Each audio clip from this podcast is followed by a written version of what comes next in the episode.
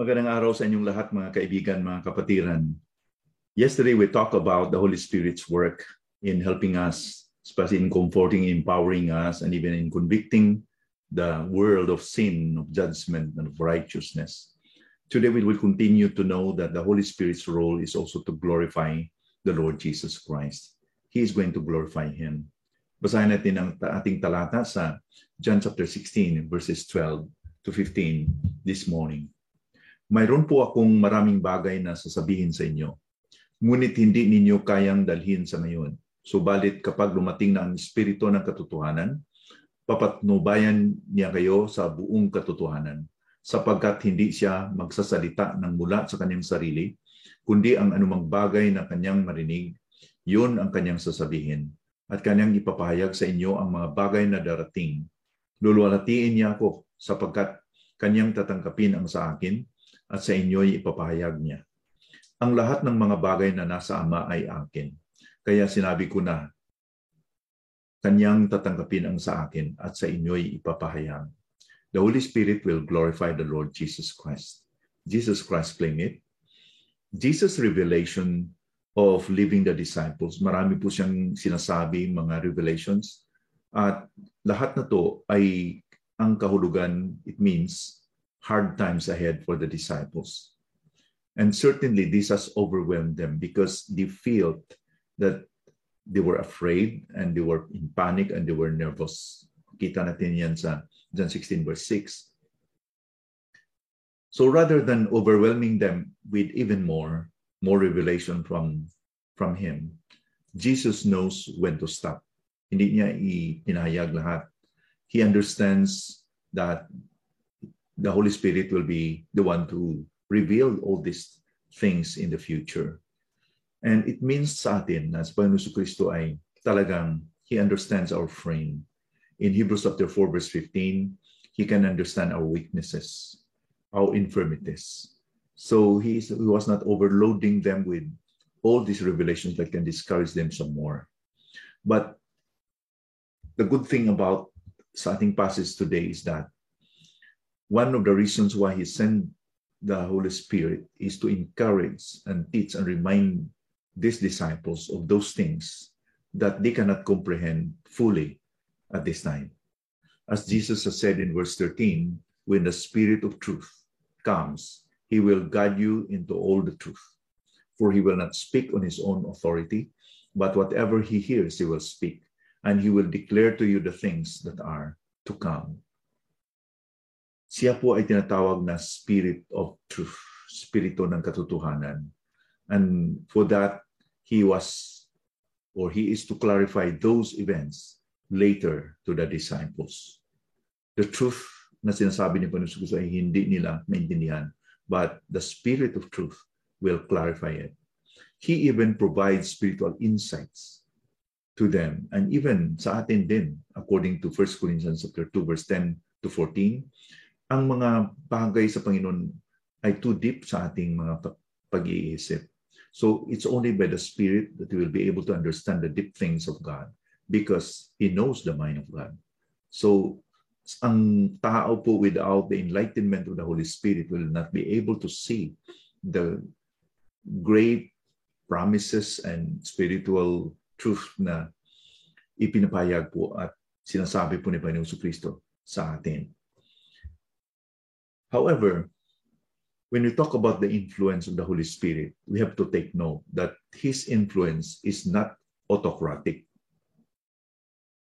What do we mean by autocratic is that hindi po na kinukontrol ang thoughts and opinions sa isang tao para bang na-hypnotize yung tao.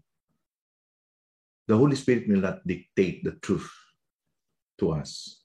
When in fact, ang Bible po nasasabi dito that He is going to guide, speak, and declare. His influence ay hindi po autocratic in a sense that any person can resist or even ignore sa kanyang guidance sa mga katotohanan ni Panginoon Kristo. Believers like the disciples can be wrong about spiritual matters. According to Galatians chapter 2 verse 11 to 14, may mga panahon na ang mga anak ng Diyos ay hindi nakikinig o hindi na sumusunod sa promptings of the Holy Spirit. So they can ignore, we can ignore, we can reject the promptings of the Holy Spirit because He's not going to hypnotize us, but He is going to guide us, speak to us, and direct us, or or uh, mm, help us. Thus, it is crucial for believers to learn na kailangan natin yung community of believers because the Holy Spirit does not only lead individually the Christians, but the community as well, like the church, the fellowship. Kaya nga, importante, natanda natin sa Great Commission, sinasabi ng Panginoong Kristo sa atin that we are going to make disciples, teaching them to observe all things that He commanded. Ibig sabihin, in the community of discipleship, a small group where they will be discussing and learning together the words of Christ around the written word of God. They will be able to understand and through the guidance of the Holy Spirit, of course, because He is the teacher.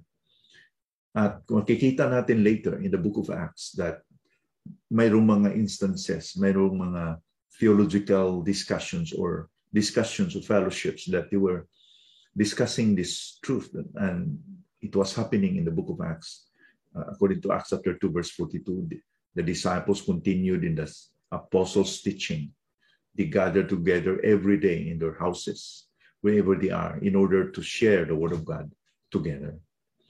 So ito po yung makikita natin na ginagawa ng banal na spirito why? Because in summary, sinasabi ni Panginoon Kristo dito na the Holy Spirit will glorify Him. Jesus is the truth, but the Holy Spirit is the Spirit of truth also. So, ang kanyang ginagawa is always to exalt Christ, the truth. Even, sabi pa dito that He is also to glorify the Father. The what is mine dito na statement means that Jesus claimed that He has the the the uh, that ano po yung kanyang tinuturo, ano po yung he claimed that is the truth that he proclaimed. Along that line, yun po ang role ng Holy Spirit. He is going to clarify and even to, to declare and guide sa ating lahat na tayo po ay mga sumusunod kay Panginoon Kristo. So today, we know na isa sa mga problema is there are so many false teachings. Marami pong mga peke at hindi katotohanan na mababasa natin sa media, Facebook, or whatever platforms. But the Word of God is the truth. And it's too deep for us kung hindi natin, uh, hindi tayo manalig sa banal na Espiritu. So He is the Spirit of truth who will guide us into the truth. Let it be na every time sa pangangaral natin sa salita ng Panginoon, we have to be conscious and aware to submit and yield sa kanyang control so that he will lead, lead us into the truth in order that Jesus will be glorified in his word sa ating buhay din. Are you controlled by the Holy Spirit? Have you submitted and yielded to his control today? Let it be that every day we will allow him to do so.